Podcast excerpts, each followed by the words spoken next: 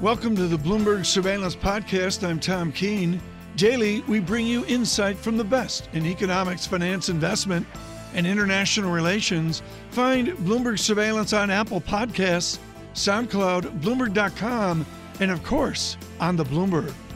Mohamed El-Erian joins us. He drops by the studio here in New York City. Bloomberg opinion columnist himself. Mohamed, just allow me to read this for our listeners so they get the benefit of hearing the first paragraph. This from Bill Dudley, the former New York Fed president. In Bloomberg opinion, US President Donald Trump's trade war with China keeps undermining the confidence of business and consumers, worsening the economic outlook. This manufactured disaster in the making presents the Federal Reserve with a dilemma. Should it mitigate the damage by providing offsetting stimulus or refuse to play along? If the ultimate goal is a healthy economy, the Fed should seriously consider the latter approach. Wow. Mohamed, should it? So first, John and Tom, thanks for having me on. This is part of a change I call a break of the cognitive entrenchment of central banks, which is we are doing the right thing and it's going to work.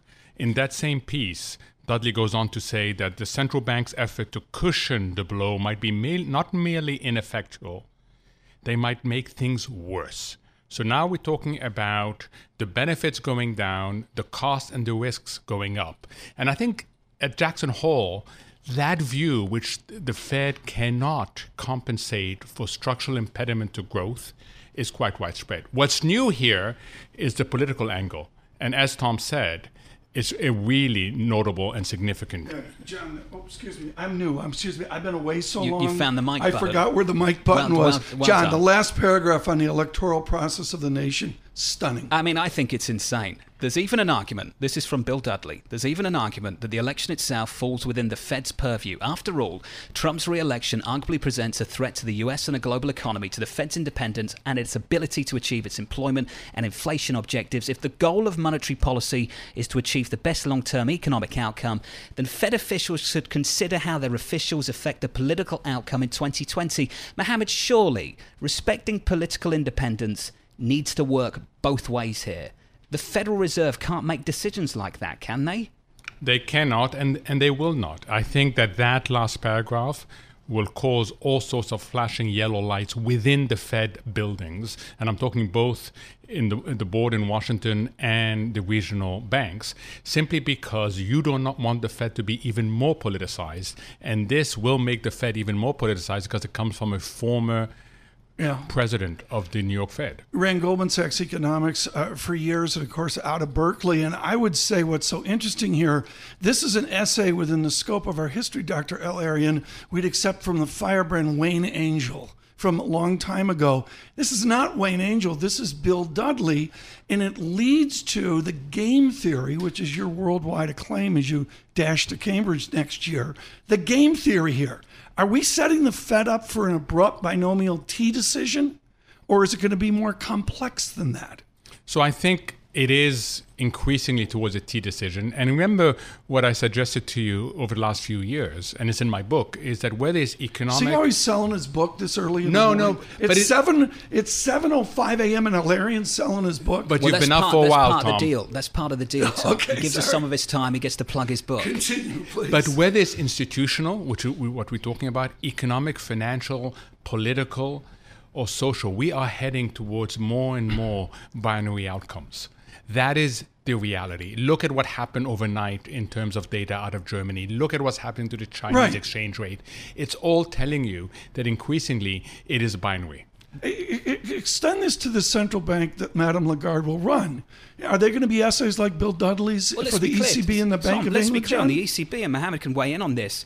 This is the kind of politics that got Europe into trouble. Well, I'm not going to say that. You can say that. I can say it happily. You can file this essay firmly under things you can say once you've left the FOMC. Unfortunately, these are things the ECB did when these officials ran the European Central Bank. They believed over in Germany at the Bundesbank, if you offset some of the policies, the bad policies in Southern Europe, you encourage them. And all they caused was a much bigger crisis, a second crisis in Europe, that we're still recovering from right now. And Mohamed, I think the experience of Europe underlines just how dangerous these kinds of ideas are. If you start messing with politics at a central bank, you can cause much bigger problems than the problem right in front of your face. Yeah, if you're on the other side, if you're a politician, you say, so let me get this right. Is a central bank going to take political consideration in making its decision? If the answer is yes, then you will not give them political autonomy. And they need political autonomy for operational reasons. So I agree with you. This is a dangerous road. Let's talk about the efficacy of policy. I think there's some people listening to this program, Mohamed, saying the Fed wishes it could have the decision to offset the trade storm or not. Can they even offset it, even if they want to? And I think that's the bigger issue that comes from Jackson Hole, and you touched on it. We're now questioning the efficacy of monetary policy. How important is that shift, Mohamed? It's really important because it's come from central bankers themselves. There's been many of us economists saying increasingly central banks are pushing on a string when it comes to economic outcomes. Not when it comes to market outcomes, but when it comes to economic outcomes. And now there's a recognition within the central bank community that that's the case. Having said that, understand the central banks are held hostage by markets. They will deliver, the Fed will deliver an interest rate cut in September. The ECB will deliver an interest rate cut and QE, not because it's going to have an impact on the economy. It won't. Right. But the alternative is worse. I mean, the Bank of England, we can go back to Bagehot in 1880 and all that. In the U.S., 1907 didn't work out so well. We staggered through the war. 1951, McChesney Martin declared independence with a lot of courage. And then we had the challenges of Vietnam and expansive debt. And now we're at this point. Do you equate the Dudley scream, which is what it really is, do you equate that with these other historical moments? Or is it just another essay in the 2019 continuum? So I think it's another essay so far, Tom, in a continuum of a more polarized world that we're living in. And that's spreading and touching many. What will be the response of this, Mohamed? It'll be interesting to see how the White House responds. This may add fuel to a fire that's already been burning. So keep an eye on this. This will cause potentially, Chairman Powell, even more problems. Mohamed, you've talked about some of the negative headlines around the world at the moment, risking becoming a self-fulfilling prophecy, especially here in the United States. Just walk me through the argument there, the thinking currently. So we've got three very important developments. One is trade, and over the last few days we've had a ceasefire, but it's nothing more than a temporary ceasefire. The underlying dynamics call for escalation. Two, further evidence today out of Germany that Europe is slowing and slowing very rapidly, and so is Asia. And then the third element that we're getting out of all this is a sense that the inversion of the yield curve, while not warranted by U.S. economic developments, may nevertheless cause sentiment to be more careful. So there's a risk of a self-fulfilling process. Right. Catherine Mann will join us later of Citigroup, iconic at the OECD and at Brandeis before. She, and that major nod to Stephen Roach of Morgan Stanley, owns this concept of the dysfunction of our international economics. Are we dealing with a domestic Fed that has dysfunction with the White House? I mean, is it so fragile that Powell has to step every step of the way carefully, or can he be more assertive? So I think it's hard for him to be more assertive. But Tom, it's not just the White House, it's with markets too. Markets have been pressing the Fed harder and harder, and the Fed finds itself in a corner. It's in a lose-lose situation. Is it a market pressing because of a new lower terminal value, whether on a Fisherian basis, is it a new lower terminal value of interest rates, of inflation, of economic growth? Is that really what we're rationalizing here? So there's no doubt that this is playing a role, but it's more basic than this. I think the markets feel empowered and entitled to request ample and predictable liquidity in order to repress volatility. That is the mindset of the market, and the market now want it over and over again. And this is where Folkerts Landau of Deutsche Bank gets so upset, John, because the outcome of this is the negative interest rates, which El-Erian still hasn't explained to me. So, Mohamed, ultimately the problem is that the Fed policy debate has been hijacked by the counterfactual. If they act, it's not going to do much to ease financial conditions. It's not going to do much to support the economy. But they have to present us with the counterfactual. If we don't act, financial conditions could tighten. We can exacerbate problems. And therefore, wherever the market goes, they have to follow. Is that where we're at now with the Federal Reserve? Market pricing dictates the next move. You just put it perfectly, yes. And not only that, the more the Fed gives the market, the more the market will require, not just request, but require from the Fed. So if you're in the bond market, do you just assume yields are going much lower from here. Is that the basic assumption for global fixed income investors at the moment? It is, and you see it playing out day in and day out. With this Mohamed El-Erian, really a special moment for Bloomberg Surveillance. William Dudley writing a scathing essay for Bloomberg Opinion, critical of the president and in some ways critical of the Fed. It will be the most talked about item within global economics today. And we're honored that Mohamed El-Erian joins us on his path next year to Cambridge and Queen's College. Dr. El-Erian, if we look at this moment that we're in, we are at a point where all of our listeners, the ones most unsophisticated, are savers getting crushed.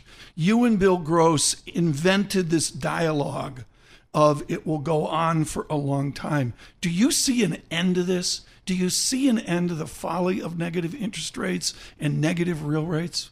So we have to understand that persistent negative rates break a capitalist system. The system is not wired to operate at negative rates. Agreed. So in the beginning, it doesn't look bad, but with time, you're creating massive structural damage. That damage is resource misallocation. It is disincentives for good behavior. It is incentives for bad behavior. And it is taking away in financial protection products. So understand that the road we're on will end in tears. Now, how long does it take? I don't know. We have shown that we can be playing extra innings, which we have been doing for a while now. But I get a sense that we're getting to the neck of this T-junction where there's either going to be a good policy response that gets us out of all this, or we're going to look at financial instability and recession globally. Mohamed, before we let you go, and I know you've got to run, we do want to get to some capital allocation decisions. If you had a conviction call right now in financial markets, Mohamed, just as a final question, what would that conviction call be? So it's an easy one for the professional investor. It's much harder for the retail investor. For the professional investor, it's about looking for dislocations.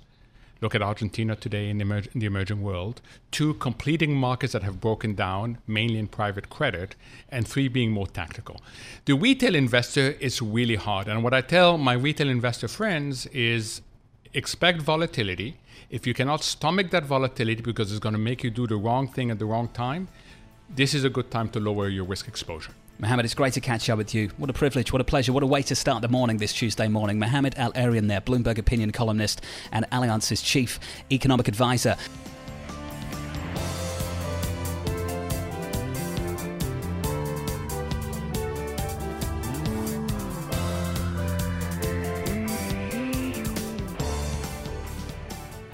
Pleased to say that joining Tom and I in the studio, Maddi Dessner, J.P. Morgan Asset Management Managing Director. Maddi, great to have you with us on the program. Great, thank you. Let's just begin with that trade story, shall we? Your take is that the current tariffs are set to impact consumers. We haven't seen that in a big way yet. We've seen it hit manufacturing worldwide in China and Europe and the United States. Not the U.S. consumer yet. Why is that about to change? Well, if you look at the actual data, in terms of what's about to get impact the consumer. It's actually end consumer goods that will have the tariffs implemented. So the consumer has been resilient here. We've liked the fact that we see tight labor markets and continuing wage growth. But you will see tariffs on the end consumer. So to the extent that they reduce spending, I think that's still a question for us. We do believe that the U.S. consumer remains resilient. But in the face of increased expenses. Your base case for the economy and for Fed policy then, with all of that in mind, what is it, Maddi? So we are still constructive about the economy, again, hinging on the consumer and the strength of spending.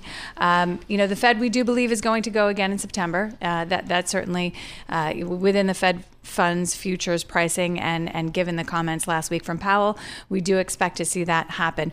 The key question for us is what does a 25 basis point cut in the Fed funds rate do for a company that is worried about their supply chain?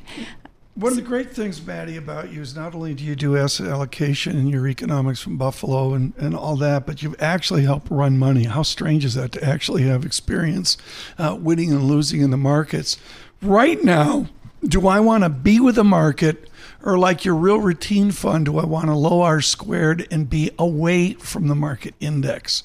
Which strategy forward at the margin makes the most sense given all the craziness we've had. Yeah, so can I answer that with both? What are you, an economist? I mean, a portfolio manager would say, no, this is the path. Well, we're multi-asset class. There's a lot of different ways to experience upside and experience exposure to markets. What's some intelligent way to be in the market right now? So I think, having exposure to U.S. equities, but also having exposure to credit specifically that is leveraged to the U.S. consumer, so securitized credit that has the backing of the U.S. consumer. I think that is a very nice way to get exposure to what we think is really working in the U.S. economy, so while sidestepping some of the landmines. Let's talk about that with a bit more detail. This is a potential real yield guest right here. It's a very good guest. Maddi, this sounds a little bit PIMCO-esque. I hear this argument from PIMCO as well. The problem that we've had so far through 19, though, is that the performance has come from corporate credit risk. That is where your performance has come. Why is that about to change? Well, again, I think right now, if you look at corporate credit and you look at corporations within the economy, there's certainly more leverage than we've seen in the past. But interest coverage ratios look okay. So we're not running screaming from corporate credit, but we like the U.S. consumer here. Tight labor markets, wage growth continuing to be strong.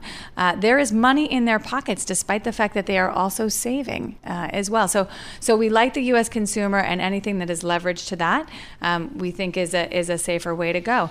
We also like high yield here, more so than we like investment grade credit, because those companies actually have been a little bit more reasonable about their borrowing and not over-levering themselves. Well, let's talk about that, because you will know that your colleague, Bob Michael, the CEO of J.P. Morgan Asset Management, made a lot of headlines about a month or so ago when he talked about selling down high yield credit. Talk to me about why you think high yield is a buy, even here. Think about the perspective that you come. So my view is of a multi-asset class investor.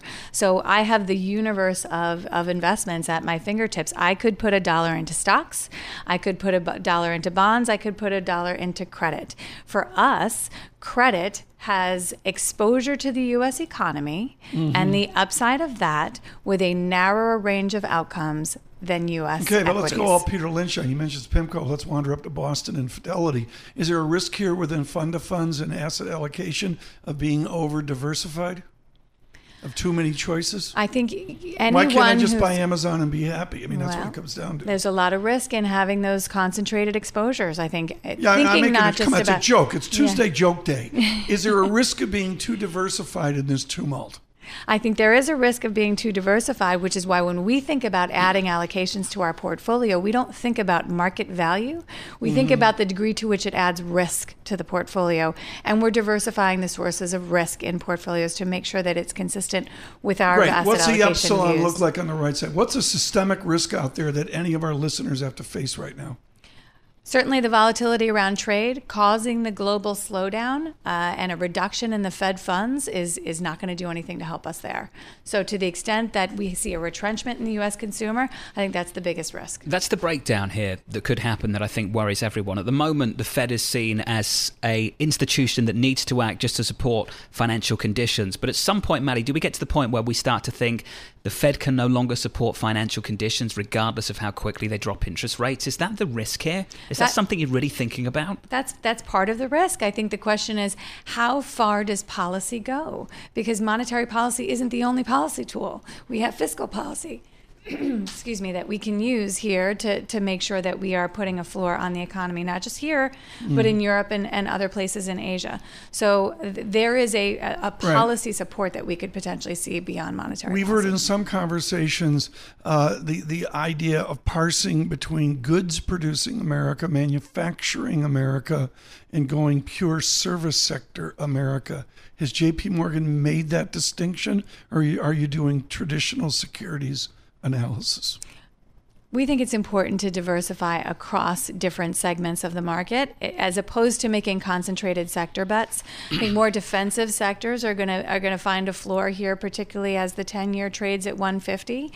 So you're going to see some of those income-oriented sectors do well, not necessarily because manufacturing is on the rise, but because those are the sectors that pay you a yield. We think it's better actually to get some of the upside in markets using options, for example, call options on equity. Call options? To buy call options. Whoa. Yep. Let's slow down here. This is really important. The tradition, folks, is you have a portfolio, you write options, you bring in the premium or income from those options, and if it you're taken away from you, if the stock goes up, great. You're not doing the traditional options approach. No, so that's more of an income-oriented, yield-oriented strategy. That's suspect to say the least. Continue with buy option. It's buying the call option, which means as the market rallies, your call option that you own grows in value and the beta exposure that you have embedded in that also will grow.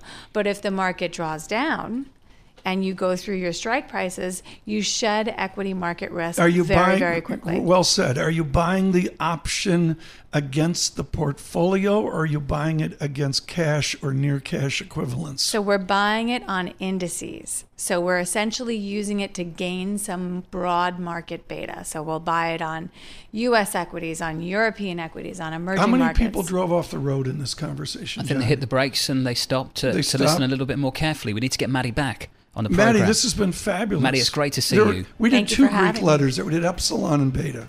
Maddi Dessner joining us there. She'll be back on Delta. We'll do that here in a bit. J.P. Morgan Asset Management Managing Director.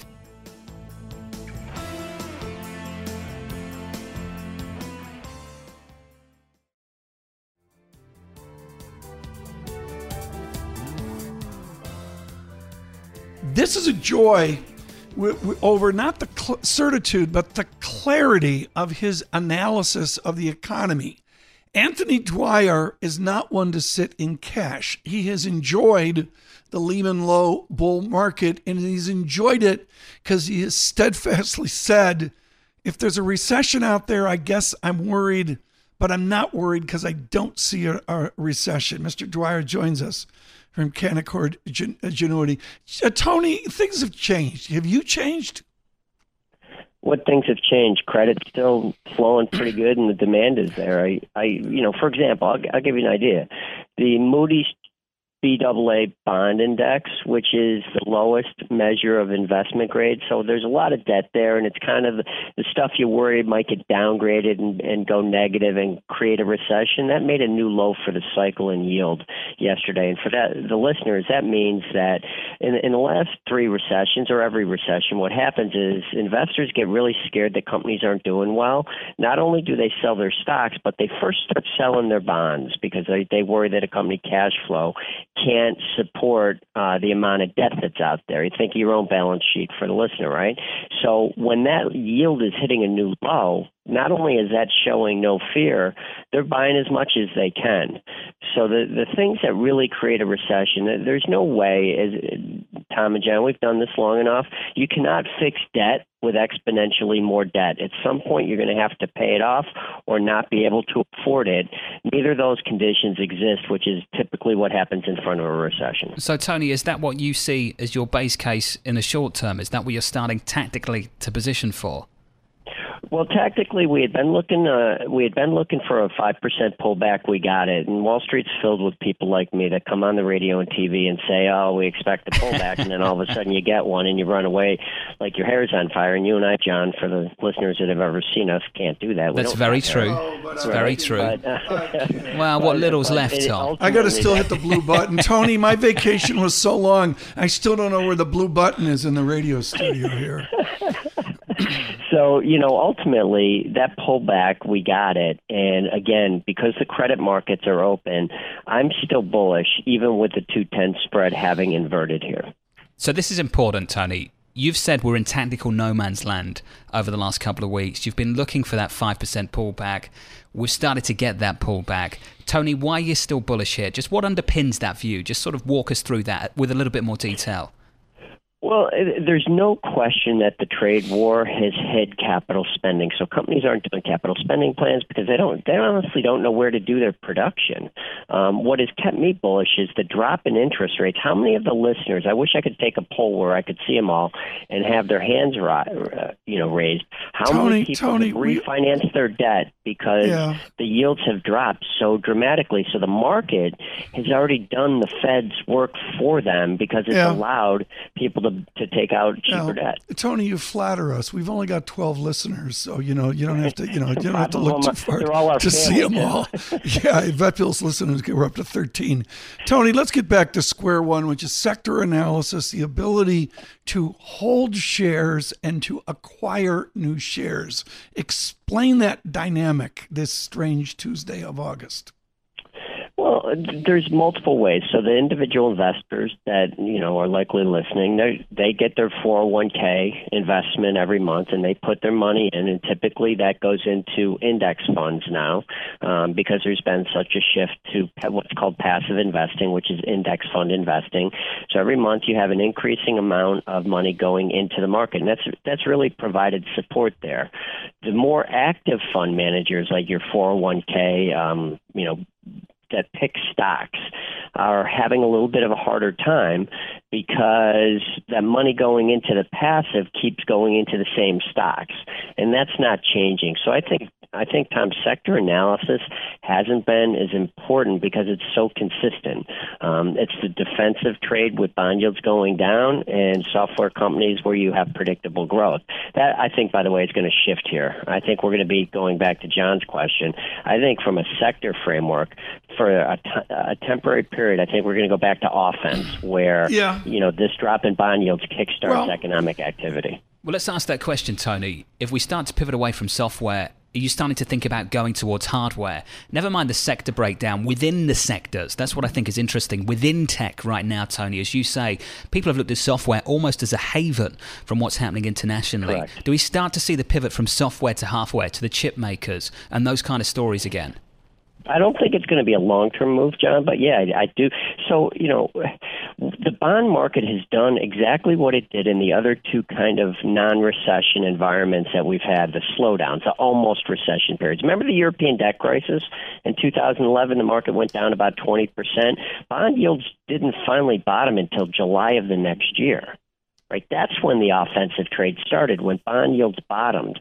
Our view is that the Fed's going to become aggressive here. They have to become aggressive, or honestly, it's really bad. If they don't get ahead of the market expectations and lower inflation expectations by signaling a much more accommodative stance, even if they only cut 25 basis points, we got a bigger problem. But I think at this meeting, the September meeting, they're going to do just that, which kickstarts that same offensive trade that happened after the European debt crisis and happened after the commodity crisis of 2015-16. So, the easiest thought is, okay, let's just put money into the software and more, defensive growth kind of names and the bond surrogates. Yeah. That might not be the right plan right here. Tony, I want to ask you a question and put forward an argument of a friend of this program's and a peer of yours, and it's Jonathan Golub at Credit Suisse, who wrote the following just yesterday: the conventional wisdom holds that you invest in bonds for yield and equities for capital appreciation. While this might be true historically, with 10-year Treasury yields collapsing to 1.5% from 3.2% over the past 9 months, stocks now offer the best of both. Tony, what do you think about that? Stocks now offer the best of income and the best of capital appreciation from here on out. I think it's for here on out until the time being, right? Until you do have signs that the credits. Yeah, I happen to agree with that. Right. See, I will call until you shut down the availability of money for the listeners and for businesses. I will always be bullish. It's not whether you buy it's where you're more aggressive. And that money, I think what Jonathan's talking about is you've had that drop in yield that's so significant that households and businesses are refinancing their debt and taking out new debt at much lower interest levels. Again, this is really bad down the road. You cannot fix that with exponentially more Tony, debt. Tony, just because of time then, are you suggesting we climb on board revenue growth in 25 multiple consumer stocks because they have persistency? No, I think what you have to do, Tom, is not necessarily look at the valuation of each individual name. I don't go down to the individual name, but I didn't mention Colgate or those areas that where the households are like building products, those that go into housing and making housing and redoing your house, those kind of stocks where the yields haven't gone down are what's going to collect the revenue. That's where the growth is going to be. Hey, Tony, great to catch up with you. Tony Dwyer there, Canaccord Genuity Chief Market Strategist. Fabulous. Fantastic views.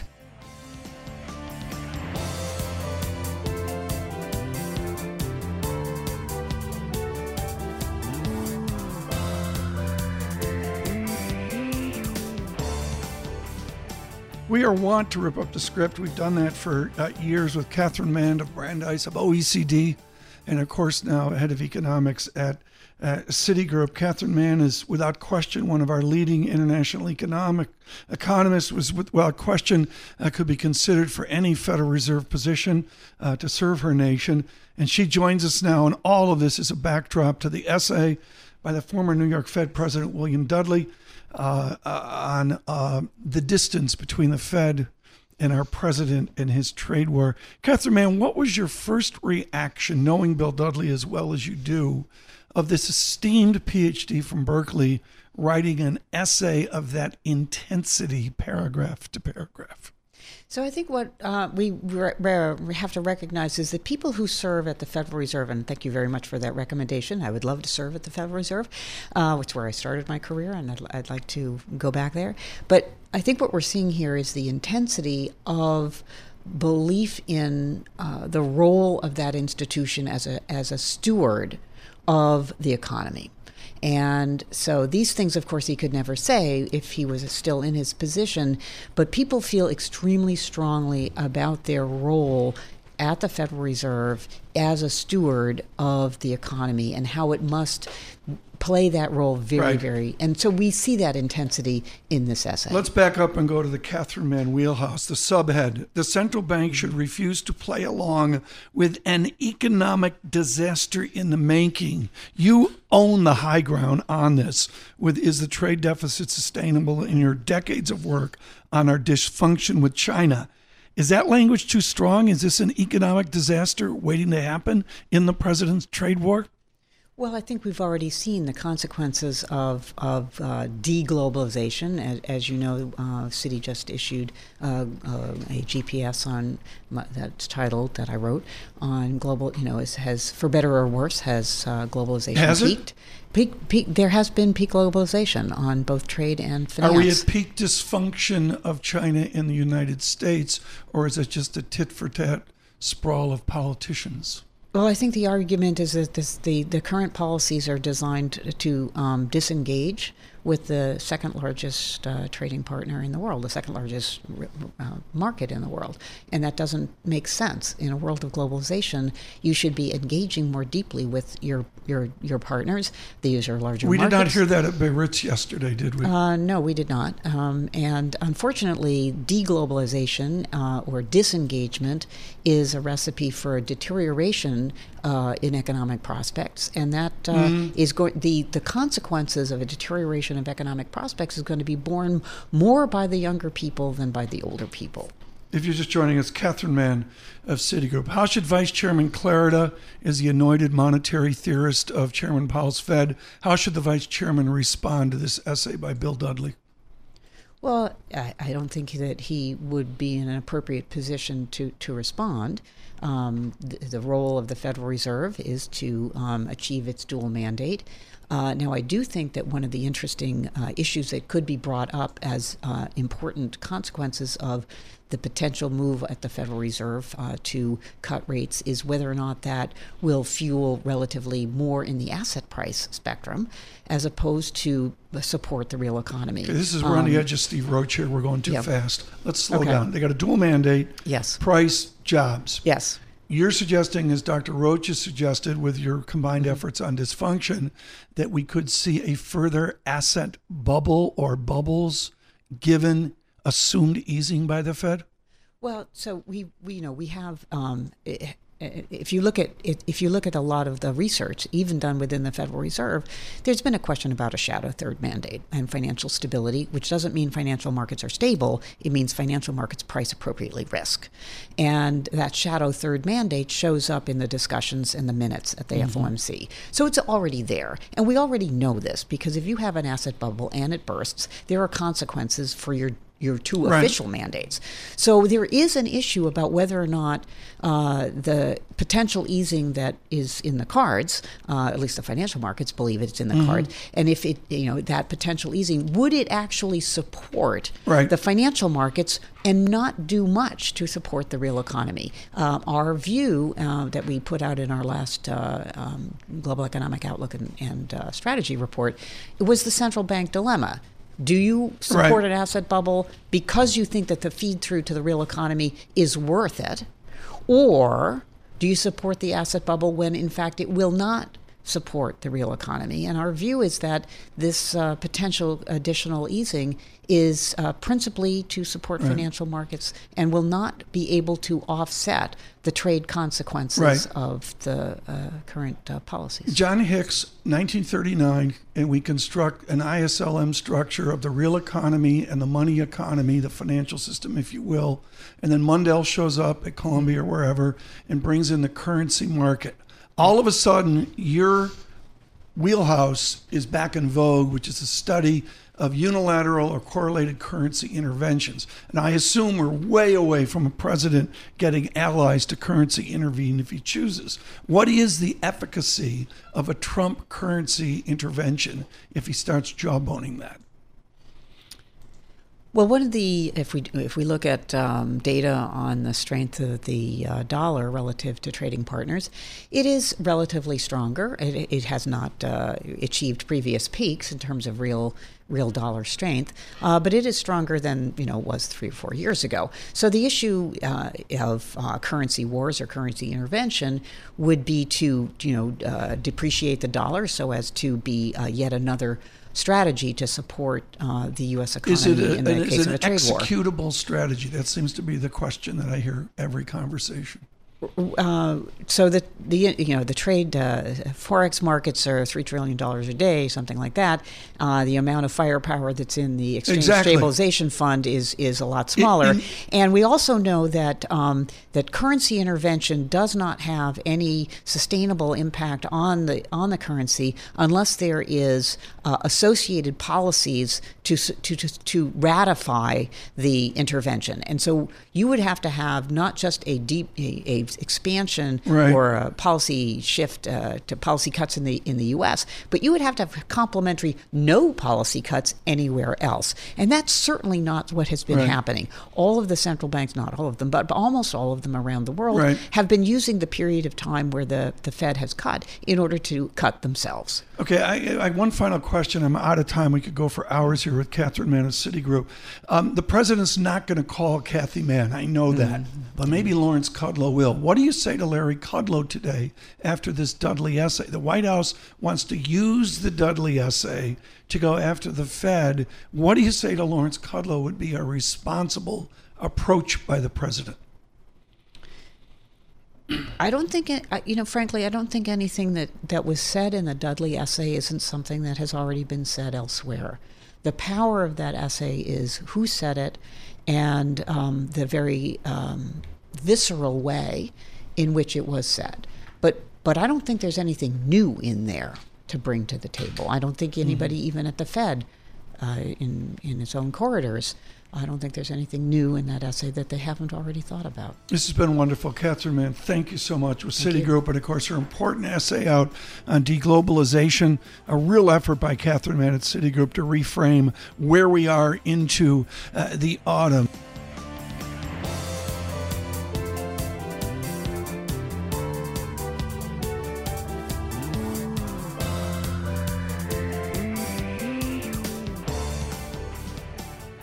A joy, and it is a double joy, because not only is my good friend Mario Gabelli joining us here on Value and on all the other things that you see in his important Barron's work and also his work in philanthropy and in investment as well, but it's especially important because Paul Sweeney is globally acclaimed for media present and media past. And we will get to Viacom, CBS, and all the rest of it in a moment. But the news precedes us. March of 2008, Philip Morris spins off Altria and Philip Morris International. It was pretty successful in terms of total return till about 2017 for PM, Philip Morris International. They've come down to a moldy double-digit return after a very difficult 2.5 years. Now, moments ago, they made again. Does it surprise you that these big tech companies have a strategy to split apart and then to come back together again? You know, I haven't thought about those two companies for a long time, but independent of that, the free market system should allow corporate CEOs to figure out whether they should have value added by splitting it up or value added by putting them back together. Then how do you respond to Kraft Mondelez and the bad will that's been written off on that transaction? I'm a big shareholder of Mondelez. I liked Irene Rosenfeld. I like the new chap that's running it. I have no problem with regards to whatever they did, and I still like Mondelez, even though it's $54 today. Where was it? Reminder our listeners. The answer is we're Souther, right? I'd have to hit a button on some machine to get that. What does Mario Gabelli do when he has something off the price? Everybody talks about your successes. You were with us 2 days before Cadbury Schweppes was taken out. Big success for you and there. I've got a couple of those, hopefully 2 days before. What do you do when you have a dog? What's Mario Gabelli do with a dog in the portfolio? That is an interesting question because essentially we have companies like Superior Industries where the management wouldn't listen to their shareholders. The stock was 25. All they had to do was fix a plant in Mexico. The stock is now 2. Cincinnati Bell went out and bought a system in Hawaii, which is not exactly a popular. The stock was 17. It would have been 22 today. It's 5. So we look at. Do you hold them? You take them down and just wait? No, it's a combination of both. We have tax-sensitive clients. We would double up, sell some out. Okay. In the case of Cincinnati Bell, I think there may still be a glimmer of hope if they get the right guidance. Yeah. Let's go to what has been so anticipated. I've had many, many emails. Paul Sweeney of CBS and Viacom. Maybe you can maybe you could explain to our audience Mr. Gabelli's position here. Exactly. So Mario's been a big holder of media stocks in his firm, a big holder of media stocks since the beginning, and that includes CBS and Viacom. And in Viacom, it's interesting, you're a big shareholder there, but what's interesting to me is you're the biggest National Amusements shareholder of their voting stock. Tell us, number one, how you feel about this deal getting back together, and number two, how about the price? Several dynamics in that question. First, obviously, I started following CBS in the late 60s, and I watched Viacom being spun off in 1970-odd, and some that put it together called it Viacom. Fast forward, we're going to have a company with 615 million shares. Of that amount, 52 million approximately are going to be voting stock. Of that amount, 41 million are going to own by National Amusements, so there's 10 million in public hands. Our clients will own about half of that. So. Okay. If they ever need some vote of the majority of the minority, we will have an element at the table. Now, this particular deal, we would like to have gotten a premium, and we think we deserve one for the voting stock on a VIA, and we didn't get it. So that's an issue, but that's not. Step back and say the following. Can the management pull it off? I think they'll do $30 million of EBITDA, so to speak, with only about $200 million of CapEx over the next 4 or 5 years. Debt will be reduced dramatically. That's not going to happen. Are they going to put the money into more CBS access, more direct to the consumer? And are they going to go more global and put that footprint not only in places where they are? Short term, they've got some problems with an Argentinian asset. India's okay. UK is okay. And Tom Cruise, will his movie... do well. There's a new Top Gun coming, Tom. So if you can think all the way back to 1985. I haven't seen the first Top Gun.